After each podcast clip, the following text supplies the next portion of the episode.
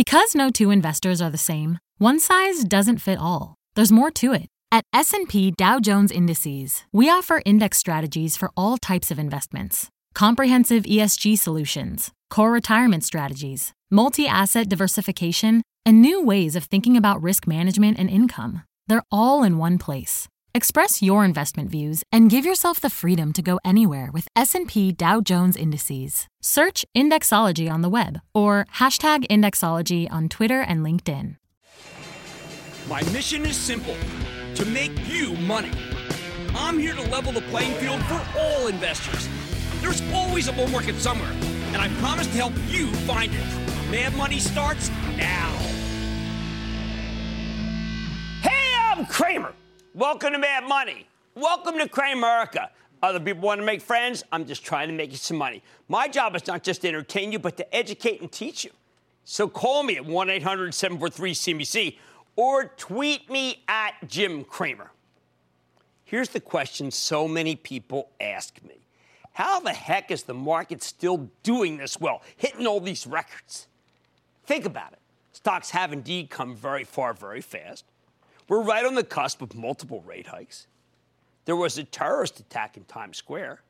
We've got a special prosecutor investigating the White House. And last week, we almost had a government shutdown that was only temporarily averted. Yet stocks, they're in great shape.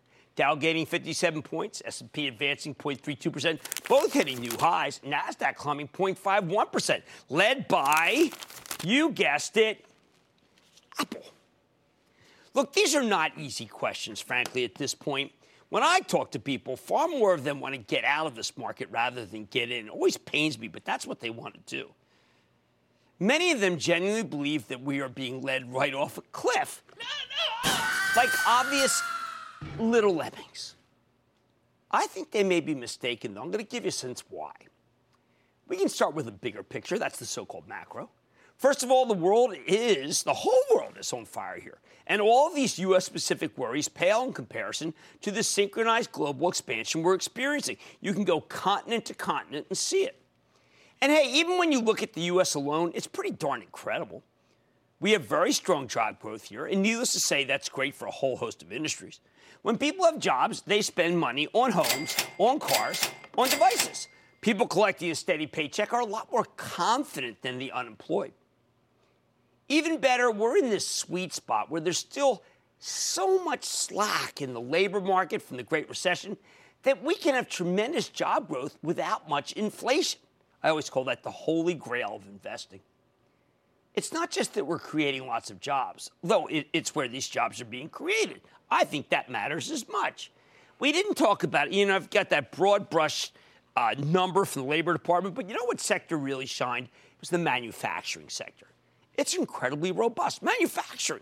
We've been worried about losing that for years. It's robust because the United States now has, has found abundant natural resources that we tend to take for granted. But with the exception of Russia, I was noodling on this. No other real industrialized country has access to so much cheap oil and cheap natural gas. In fact, we've reached an odd place where we have far more energy than we ourselves can use. We're now producing about 10 million barrels of oil a day. It doesn't mean we're not importing, but this is what we're doing 10 million, and that's a record. And it's even more impressive when you consider that OPEC flooded the market with crude in order to drive our producers out of business. Their strategy failed, and the U.S. has become a major energy exporter. That's huge for manufacturing, especially our plentiful and low cost natural gas supplies, which makes America a far more attractive place to build stuff. Beyond that, our oil companies are more flush than you'd expect at these prices because drilling costs keep coming down and they can find more oil with fewer rigs. Hey, by the way, that's why this rig count we follow on Friday and the oil inventories on Wednesday, I hate to clue you in, but they really don't matter that much anymore. We're getting much more out of each rig. That matters. And who cares about storage when we're exporting oil at a record, record pace? It really doesn't matter how much is stored. What matters is how much we're exporting. In short, jobs are being distributed more broadly in places that have been fallow. Why doesn't that story get more airtime? It does beat me. It's part of the ongoing feel good, I guess, industrial renaissance. And while it's tough to keep companies here when they could pay workers so much less if they moved to Mexico or any other developing country, some of them are doing plenty of hiring in America. Maybe it's the low cost energy advantage. Maybe it's the president's bully pulpit. Maybe it's a bit of both. And those are just the organic positives. How about tax reform? Big impact. Whatever your view of this bill politically, it is a huge positive not negative for the market, even though there are some issues for individual investors, like selling out first in so that you have to pay higher taxes. Now, I'll give you an example. I've interviewed a host of tax-paying companies like Boeing last week. Remember, they got high taxes, and they intend to return some of that money to shareholders in the form of dividends and buybacks. You know, after the close, they announced a 20% boost in the dividend and an $18 billion buyback. But they also told us that they'll use that found money to hire and to innovate. Now, we know they have far more plane orders than they can handle. They need to expand the capacity. Maybe they get the money to make that happen. Bullish. Speaking of aerospace, this industry is another reason why you can pick at stocks when they're down, particularly the industrials. There are only a handful of companies directly involved with aerospace, and the obvious ones that stand out are Honeywell, United Technologies, and Boeing. There are only a handful that are involved in aerospace and defense. And here again, it's General Dynamics, Northrop Grumman, Lockheed Martin, Raytheon, and Boeing again. These are major industries, and they're generating a ton of business. Aerospace and defense are why so many industrial stocks refuse to go down, frankly. Uh, even those ones partially involved, you know, here I'm thinking about an Eaton or Parker Hannifin or PPG or, or an Arconic.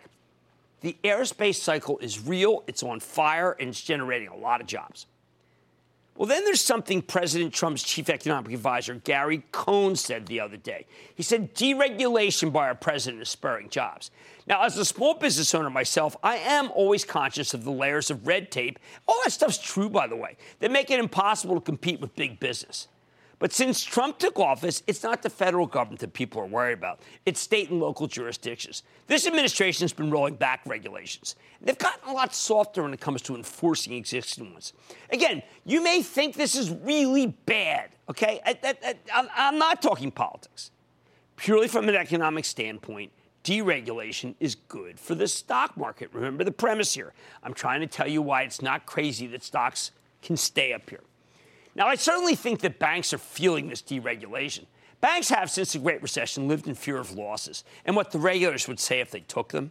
But a bank that takes no chances on anyone less than totally creditworthy, I would say that's a bank that's not really doing its job. Thanks to all the rules and regulations put forward after the recession, banks have been very averse to expanding, let alone lending money to people who actually might need it. Less regulation means they can afford to take some risks. And that means the bank stocks can once again be viewed as conservative growth plays rather than just down and out dirty value or value traps. If you want, if you want to see what I'm talking about, look at letter C. Look at the stock of Citigroup. Do you know a week ago we learned that it's going to have a $20 billion loss? The stock barely budged. It's now about a point below its high because we realized that the loss comes from bookkeeping. It's what happens when you cut taxes and therefore your losses and they, the losses just aren't that worth as much. Plus, if the regulators are, aren't going to freak out about it, why should we? Finally, we're witnessing some just truly amazing, I would say breathtaking taking comebacks in certain stocks. For instance, look at Valeant, VRX, Joe Papa's company. Now, many thought that when Bill Ackman, the big head, big-time hedge fund manager, bailed from his huge value position sell, sell, sell, sell, sell, at around eleven dollars, well, it had to be a game changer. It had to be over, right? I mean, guy, big guy who knows the company blows out of a stock. Well, turns out it was just beginning. Valeant just broke out above 20 bucks. It turned out to be a prescient buy, not a prescient sell. And then there's all sorts of other outfits that we thought on. We're on death's door. Abercrombie and Fitch. American Eagle Outfitters. People were sweating Gap. I know people were worried about L brands. Some of these were seemed like in a permanent death spiral, but it didn't happen. Yeah, I, I, the mall's not teaming with people, but it sure doesn't seem all that dead either. And if you really had any doubt about shopping, consider Costco, Children's Place, Home Depot, Walmart. Have you seen how they're doing? They're incredible. Or the comebacks in, the, in stocks of Macy's and Kohl's. Retail suddenly looking pretty darn good. It's just very hard to keep stocks down in this environment. That's really the major takeaway. Tough to keep them down. So let me give you the bottom line. Last week I did present a list of worries when we were hitting all times high again, like today, that I'm always ruminating on. But I think the reason why this market keeps hanging in there matter a lot, matters a lot more. The truth is, when the economy's this good, you are indeed unlikely to get a sustained decline. Let's go to Alex in Arkansas. Alex. Hey, Jim, a big woo pig suey from the University of Arkansas, home of the Razorbacks. Yes, we love the Razorbacks. What's happening? Well, I had to take a break from studying for finals, asked you a couple questions about the human resources firm I recently invested in, Insperity Inc. Their fundamentals look strong with consistent revenue and earnings growth, and they announced a two for one split last month. Where do you think their PE ratio is compared to their competitors? And do you see continued growth in 2018 post stock split? Should okay. I buy more? And do you think their growth is solely? I think you're absolutely fine. No need to buy more, Alex. Great to have the college guys. Here's the deal. We did a profile of Insperity, and we were like, we, it was called a what the heck. That's what we do. Where it was like, what the heck is this company doing so well? Well, human resources and business optimization services are very hot. You're in a hot one. No need to buy more, but I like Insperity. James in Tennessee. James. Hello, Jim. James, how are you? Just fine. My question is, what is your opinion of Johnson & Johnson stock in view of the company's liability in the Xarelto and talcum powder lawsuits, and what would you say would be a realistic 12-month target price? Okay, uh, first, uh, congratulations to Alex Gorsky and to Army on a big victory, but everybody's a winner in the Army Navy game. Second, I don't think that those lawsuits are all that relevant. Third, I could see J&J creeping up to 155 without a problem. It's a great American company. No, I don't want to minimize what the you know what's happened to people who are suing. I just want to say that it's not a reason to avoid the stock. All right, don't let the negative Nancy's fool you. There are worries out there, but there are plenty of positives too.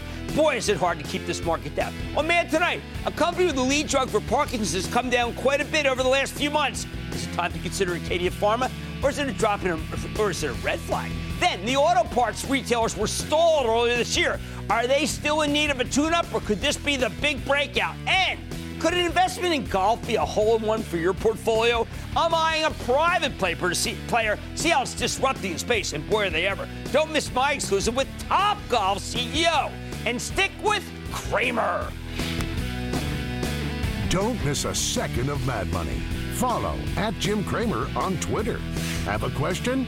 Tweet Cramer. Hashtag mad tweets.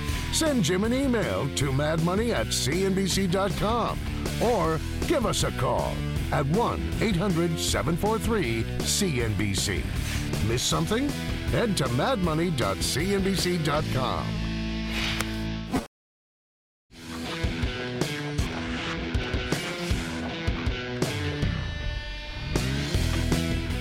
About a month ago, we got a call from a fellow by the name of Lance in Florida. He was asking about a small biotech company. It's called Acadia Pharmaceuticals. The stock had just gotten slammed and slammed hard in the first two weeks of November. And Lance wanted to know if it was worth buying into weakness. Well, I've talked about this one before. I hadn't been keeping track of it. So I told Lance I needed to do some homework and then dig into why the stock had sold off before I gave him a verdict. You can't just cuff these things. Now, because this is or at least we claim it to be, the most interactive show on television, we did our research and now I'm ready to report back. My view? Ooh, this is a tough one to get your head around, frankly, as the stock's been a real roller coaster. A lot of people don't like roller coasters, so even if you like what I'm about to say about the stock, it may not suit you. That said, I think that Acadia's got enough going for it that this stock is indeed worth speculating on meaning you can invest a small portion of your discretionary mad money portfolio in Acadia, not for your retirement money. But I like this one. What makes you feel so good about it? Okay, first, let's talk about what the company actually does. Acadia is a biotech focused on treating central nervous system disorder, CNS disorders, specifically mental illness and some symptoms of Parkinson's. The company has one drug on the market, just one. It's called Nuplazid. That's N U P L A Z I D. That's approved by the FDA in April of 2016. And that's for treating hallucinations and delusions associated with Parkinson's related psychosis. In fact, you know, it's the only drug on the market for these Parkinson's symptoms. Roughly 1 million people in the U.S. are afflicted with Parkinson's, with another 3 or 4 million in the rest of the world. And about 40%, that's a very high number, 40% of them experience Parkinson's related psychosis. That's rough. Parkinson's is bad enough without having some hallucinations, but I know this to be the fact. Meanwhile, Acadia is studying the same compound on dementia related psychosis, certain types of schizophrenia, major depressive disorders, all areas with major unmet needs. Because even when most existing antipsychotic drugs work, it's so often the side effects are so terrible that it's very hard to keep people on their meds. You always hear people saying, Did he go off the meds? Did she go off the meds? Because there are consequences. The drug is in phase three clinical trials for both dementia and for schizophrenia, and it's in phase two for depression. Sadly, these are huge markets. You know, there are 8 million Americans with dementia related psychosis, which includes Alzheimer's related psychosis. At the moment, there's not a single FDA approved drug for this condition. Instead, most doctors prescribe off label antipsychotics that are meant for people with schizophrenia or several cases of bipolar disorder. So, uh, far, the, the data seems to suggest that Acadia's drug can prevent people from suffering dementia from having new psychotic episodes or at least reduce their frequency. This could be big. How about schizophrenia? Where Acadia is studying this same drug also in phase three clinical trials more than 3 million Americans suffer from schizophrenia. Words, one the, what's attracting me, as you can tell, these are gigantic markets. And just like all these other conditions, it's really devastating both for the people with the disease and their families who need to take care of them. Although, unlike dementia, schizophrenia typically manifests, manifests itself in your 20s or even your late teens, and then kind of hijacks your whole darn life. This disease is as varied as it is terrifying. Sometimes it causes hallucinations and delusions. Think voices in your head. Sometimes it's paranoia. Sometimes it's incredibly confused and jumbled thinking. And then sometimes it's extreme emotional withdrawal or even catatonia. In short, it's the kind of condition that makes you think, thank heavens for modern medicine. But there's a problem with the medicines here, and that's where Acadia comes in. The drugs we use to treat schizophrenia, they got tons of flaws. In addition to the severe side effects, some of these pills can make you gain weight. Now, when they say gain weight, they're not talking about adding three or four pounds. They talk about gaining 30 or 40 pounds, and they do it in a matter of months. It really hit or miss figuring out which ones work and which ones don't. That also takes a lot of time. So Acadia is studying their compound, the same one they use for dementia and Parkinson's psychosis, as a treatment for schizophrenia patients who aren't getting the help they need from the current antipsychotic drugs on the market. It works via a totally different pathway. So it could end up being very popular if it can get FDA approval. all right, so now let's put it all together, okay? Uh, you got the makings of what I think is a pretty good story. No, I should say, sadly, a pretty good story, because these people are suffering mightily. However, over the past couple of years, this has been a tough stock, Jones. It's been whipped all over the place with the rest of biotech. Sector falls in and out of favor. Wall Street liked Acadia when it was trading at 35 in April last year when the FDA approved this lead drug for Parkinson's psychosis. But then it's been range bound back and forth between 25 and 41. Now, roughly a year ago, we got some positive phase two data on how Acadia's main drug works for people suffering from psychosis caused by Alzheimer's disease stock soared in response. Acadia is very much a one drug wonder. So if this story is all about Nuplazid, particularly whether it can get approved for additional indications beyond Parkinson's, interesting. But there's another component to the story, and that's takeover speculation. Earlier this year, we heard a ton of rumors that it could be the target. People even mentioned the specific suitor of a company like Pfizer or J and J. That caused the stock to surge, briefly hitting the $40 level. However, deal never manifested. It, never materialized. And then Acadia gradually drifted back down. Then, when the company reported in May, its Nuplazid sales came in weaker than some analysts expected. So then it plummeted to 25. But that is where it bottomed, though.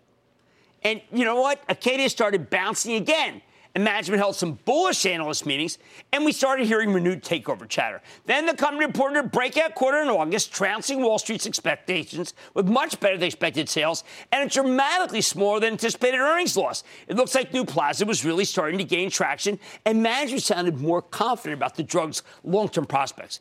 Back to 35. In September, we got more takeover uh, speculation. This time, the Evening Standard reported that AstraZeneca was considering a bid. But in October, we finally got some real news. The FDA granted Acadia's drug breakthrough therapy as a breakthrough therapy status for dementia related psychosis, and the company started a phase three trial, the last phase before you can ask for approval. Stock spiked to 41 on the news. That's where it peaked, at least for the moment. The analysts who covered the stock raised their price targets en masse, but nobody seemed to care.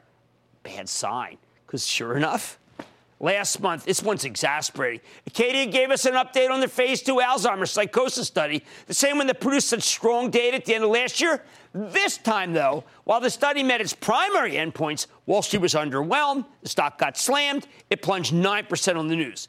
And then when it reported a few days later, the results were better than expected. But investors were hoping for another epic blowout, didn't get one. Stocks sold off another 9%. Shares continued to fall for the next five sessions, right until we got that call from Lance in Florida, asking if Acadia's a buyer. Well, even in that time, it's rebounded about 12%. Lance, you got horse sense. I think it's got more room to run. As far as I'm concerned, the bullish story is intact. It's just that this stock goes through periods of being overly liked followed by periods of excessive hatred. Frankly, this was, I would say, the most volatile stock that I've ever done the work on. Bottom line, Acadia's been a real wild trader, but it's got a very impressive antipsychotic drug that could have many different indications. So I think the stock is absolutely worth speculating the next time it pulls back. And I think from what I just went over with you, it will pull back again. Because just like every other biotech in this environment, it's prone to periodic weakness. What a tough one, but one I want to own when it gets hit again. Can we go to John in California, please, John? Oh, happy holidays, Jim, from out here in Sacramento. We love you out here. Oh, you're very, very kind. You know, we had that very that gentleman from uh, Doug Bauer from TRI Pointe got a lot of uh, uh, land there. I think it sounds like a good stock. What's going on? Okay, I got Gilead when it was uh, up a bit, and I bought it. They got the cure for uh, hepatitis C. It loses 20%. They make a ton of money, and they bought another company a while back. I was just wondering – What's your opinion of where Gilead's going with this big billion dollar acquisition? you know got? what? I liked it. I liked the acquisition in the same way, just so we know, that I like the acquisition uh, of any one of these companies that then can produce something uh, with it, like J and J has. In this case, Gilead bought a CAR T company. I think that's going to be smart. I think you have a floor around 70 and a, uh, let's just say, I think it could be up 15. That is not bad. You're talking about a five point down uh, 15 up, I'll take that risk anyway, any day of the week. All right, I always say I have the smartest audience in America. Lance in Florida, thanks for shining the light and making me going back over Acadia. I know it's been a wild one, but you know what? The potential is there. You've got my blessing to spend. Bye, bye, bye. Watch where Mad Money ahead. For years, the auto parts retailers were some of the best performers around, but then they took their foot off the gas. The stocks back on track, or could there be speed bumps ahead? Then, how is a private player, Topgolf, you may have been there, bringing the driving range in the 21st century? I'm going to sit down with the CEO. I think it's one exciting story. And which investment could be threatened by the real Bitcoin price discovery? I'll reveal it just ahead. So stay with Cramer.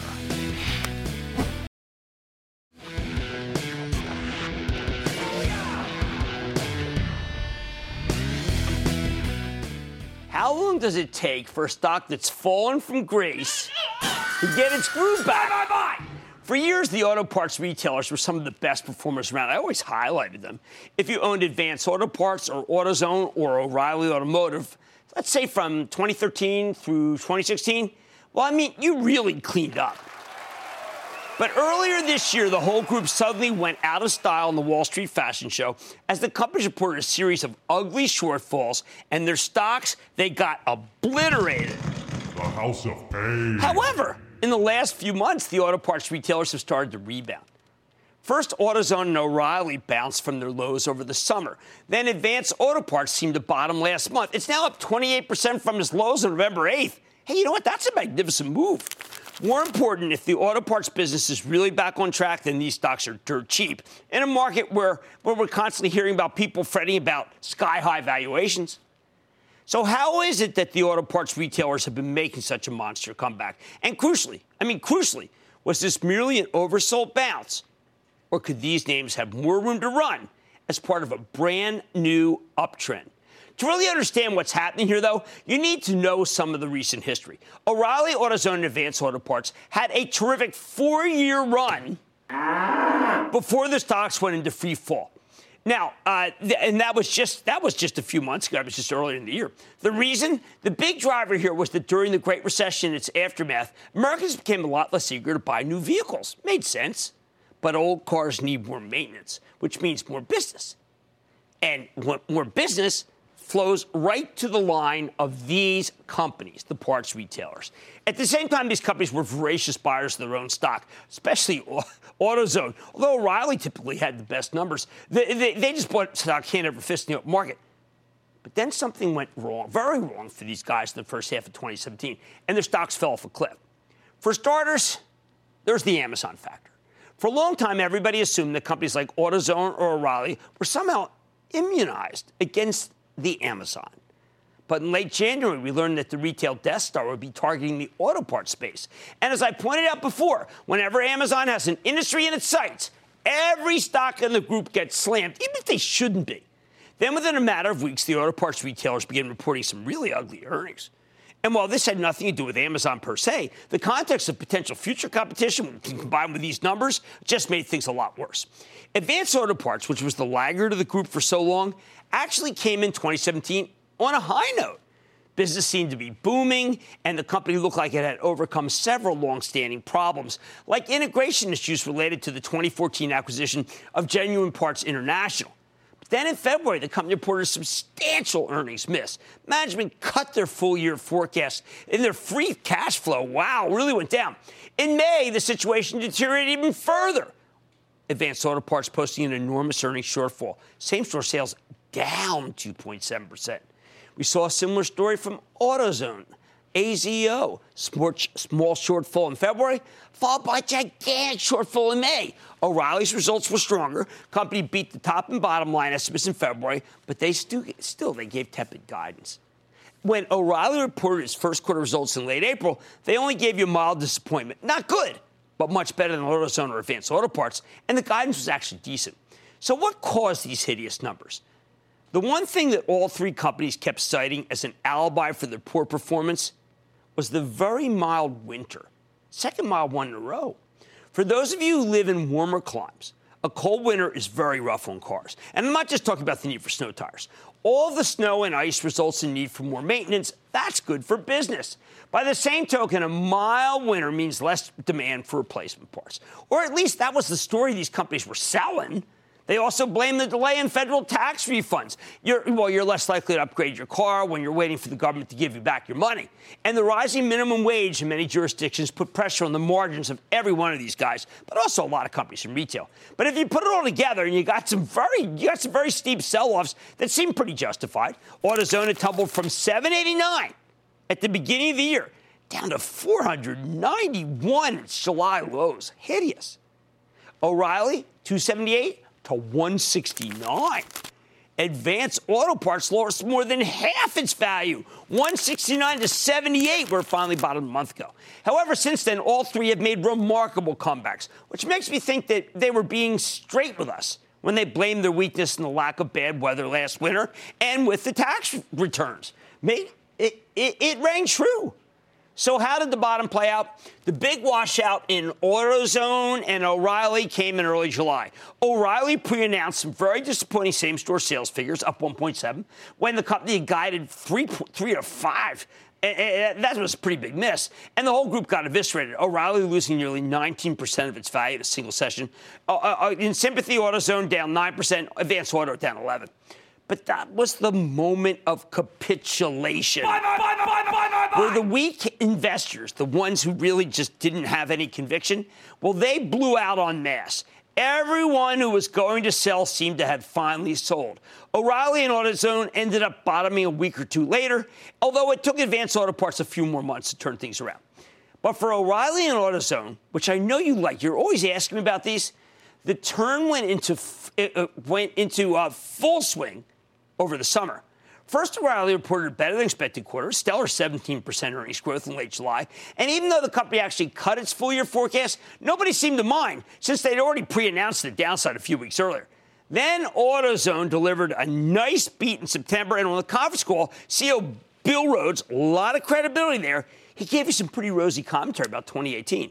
Advanced Auto Parts lagged behind because in August they both missed the estimates and cut numbers. Very different from what you just gotten from O'Reilly. Stock just got poleaxed.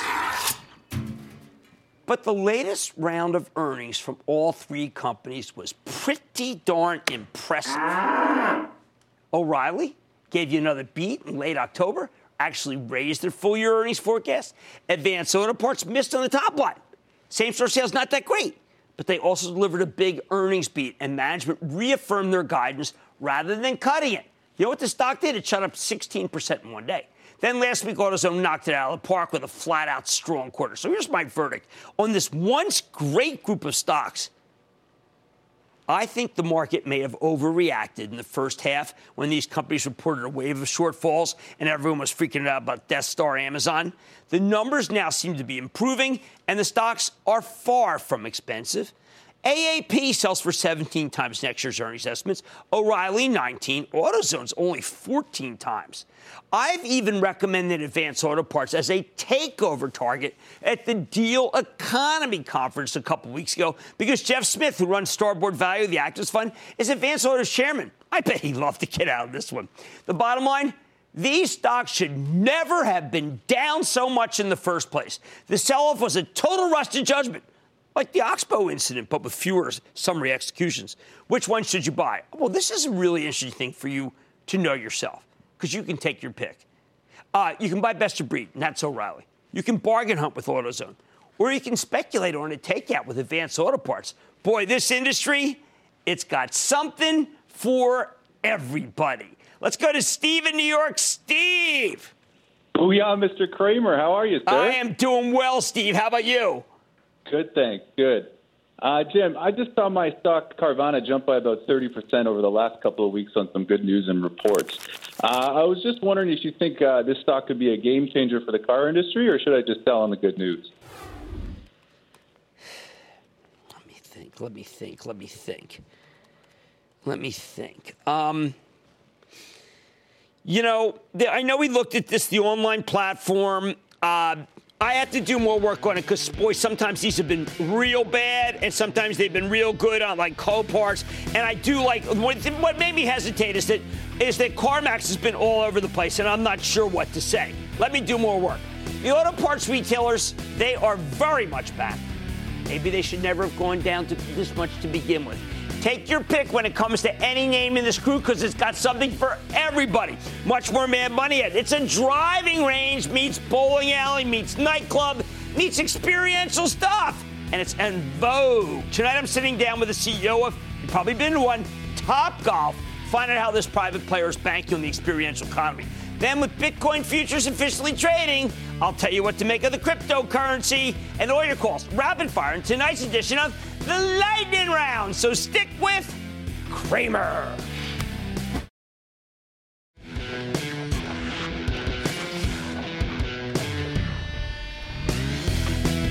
If you want to be a good investor, you need to find major new trends and get out ahead of them. Every now and then, that means checking in with a privately held company that's at the forefront of something very big.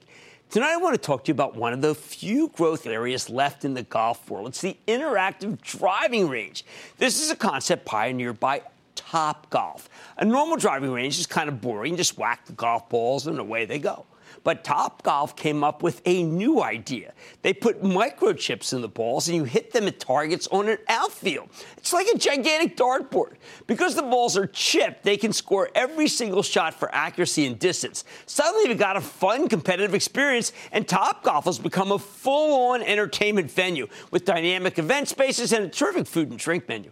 Now, the company's small. They're opening their 38th location on Friday, but Topgolf is already a major driver for Callaway, the public trade, publicly traded golf equipment company, owns 15% of the inter- interactive driving range chain. So let's take a closer look with Eric Anderson. He's the co-chairman CEO of Topgolf and the eighth most powerful person in the golf world, according to Golf Inc. Only seven spots behind the President of the United States. Mr. Anderson, welcome to Mad Money. Thank you, Eric. Have a Hey, seat. Jim. So Thank you. See you today. Thanks for having All me. right, so candidly, um, I found out about your company through uh, EPR, through Entertainment Properties, which told me it is the most stable grower in their huge, frankly, different uh, entertainment venues. So what's going on? How much of it is golf? How much of it is experiential? How much of it is women? Because you do have a lot of women who uh, play. Sure. Well, yeah, absolutely. Well, about half of our business is the golf game, the golf entertainment game, which Okay. you did a good job. About half food and beverage,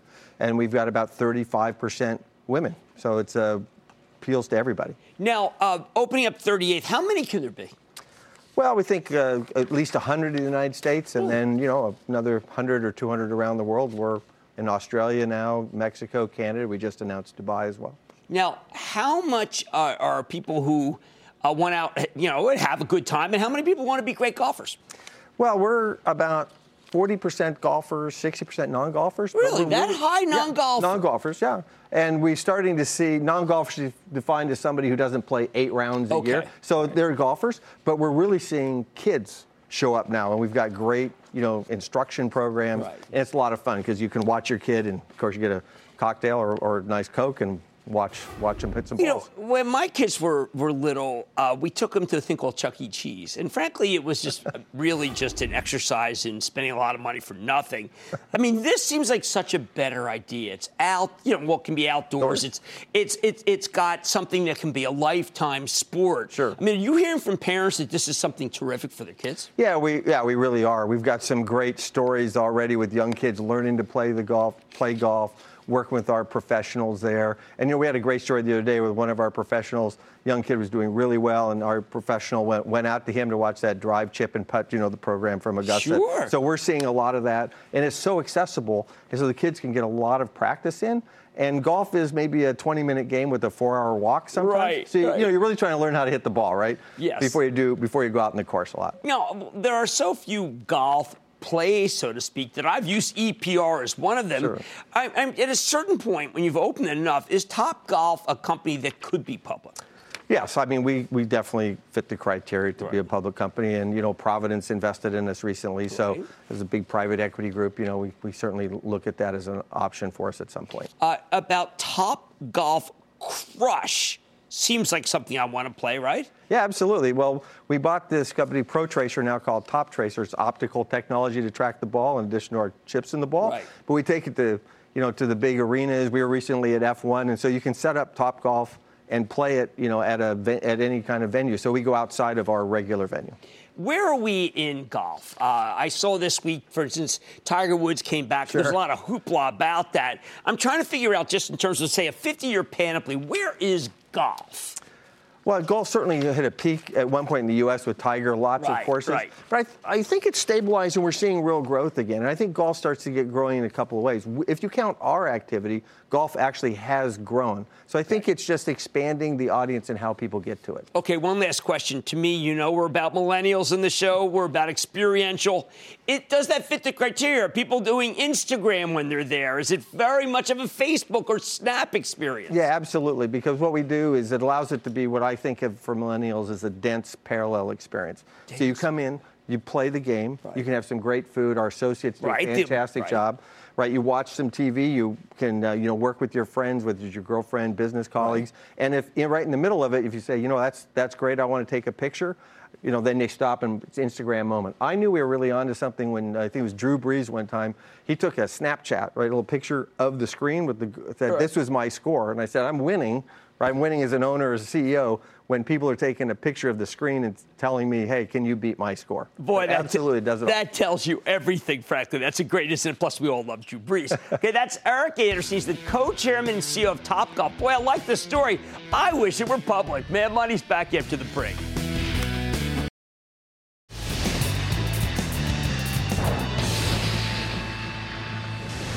It is time. It's time for the lightning round. We're wrapping up one of the same side. And then the lightning round is over. Are you ready, Ski Daddy? Time for the lightning round. Let's start with James in California. James. Cramer, I bought in at 1009 on Cara Therapeutics. It's now 1254. Should I hold it or get I out? I still You're... believe in Cara Therapeutics. I think the revolutionary. I'm not backing away. Jason in Texas. Jason. Booyah from the ATX, home of the UT Longhorns, where property values are through the roof, pun intended. How do you like that? Uh, so my question. My question is on Thomson Reuters, ticker TRI. I think it's very inexpensive, and I think there's always going to be a need for it, and therefore it's okay to own. How about John in South Carolina? John.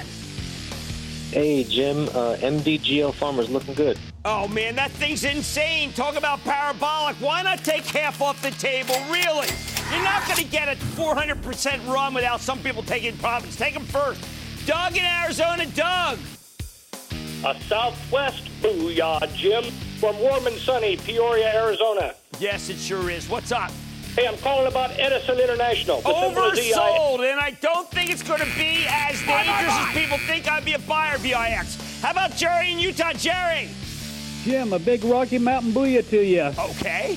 I appreciate all the good advice you give us, uh, Action Alert members. Yes. And uh, Jim, I wonder if you think Wynn Resorts Limited would be a good buy right now. I think I should now. have been pushing the club to buy the stock because I like it so much. Hopefully it'll go down. We can get in there. And that, ladies and gentlemen, that concludes of the Lightning Round.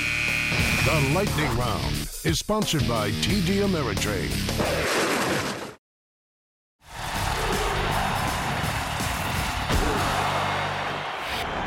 Bitcoin. Bitcoin. Bitcoin. Ah! What do we do with Bitcoin? First, let me say this. As long as it's not against the law, I am supportive of anything that makes people money. Bitcoin has made people's fortunes. They've made people fortunes all over the world. You know what I say? Hallelujah! That's great. Second, I hate it when experts try to keep other people out of securities or instruments that make you money. One of my biggest gripes is that I so often hear hedge fund managers come on TV and say the stock market is too risky for them, or the easy money's been made, or that it's too dangerous for individual investors. I balk at that kind of thing because I've been hearing that stocks are too expensive since when I was poor and I bought my first one almost 40 years ago. Back then, I was often warned against buying stocks because I could lose a ton of money. I am so glad I didn't listen to people who, frankly, would have kept me in my chains. As long as there is no systemic risk, you shouldn't listen either.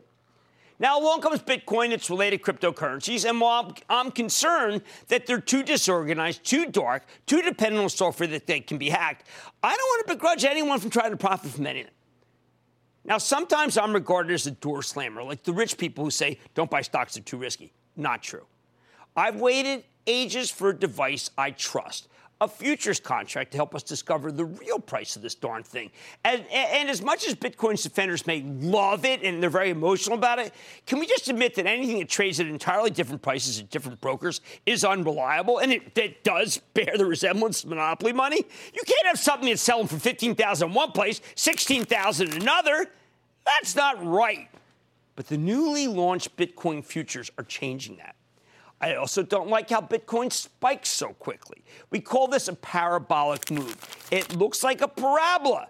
And I've never seen, not once, seen a straight up move like this one that actually lasts. Not once.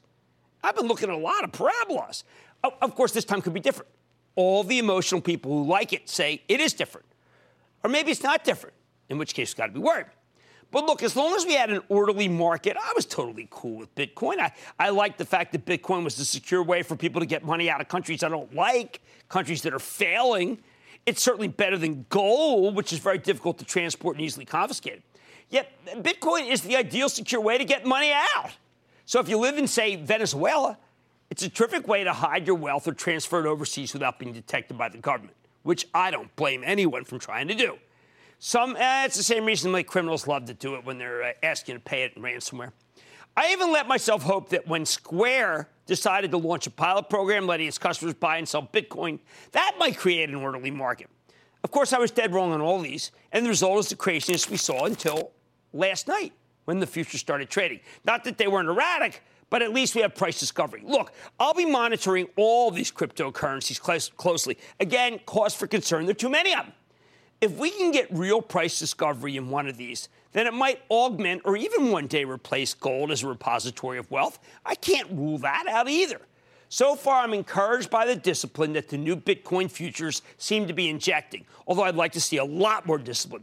At the end of the day, though, you know, there's, there's a need to, for me, as a prudent guy, to urge some caution. Look, I never want to stand in the way of anyone making money as long as they know the risk. So if you want to put your money in Bitcoin, please ask yourself, do you know the risk? And if you do, be my guest. I'm not stopping you. If not, though, maybe you should be on the sidelines. Because my first rule do no harm. Stick with Cramer.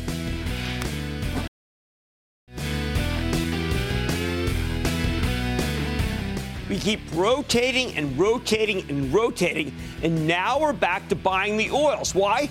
Because West Texas Intermediate is selling such a big discount to the rest of the world, making it so that we are in a more valuable position. So oil is going to keep going higher, at least the stocks. I like to say there's always more market somewhere. I promise I'll find it just for you right here on Mad Money. I'm Jim Cramer. See you tomorrow. CNBC's Workforce Executive Council is a premier group of C suite human resources executives from leading companies across the country. It offers a members only portal and chat, plus exclusive industry content, with access to breaking news calls and digital networking experiences. The network and resources HR leaders need now. Apply to the Workforce Executive Council at cnbccouncils.com slash WEC.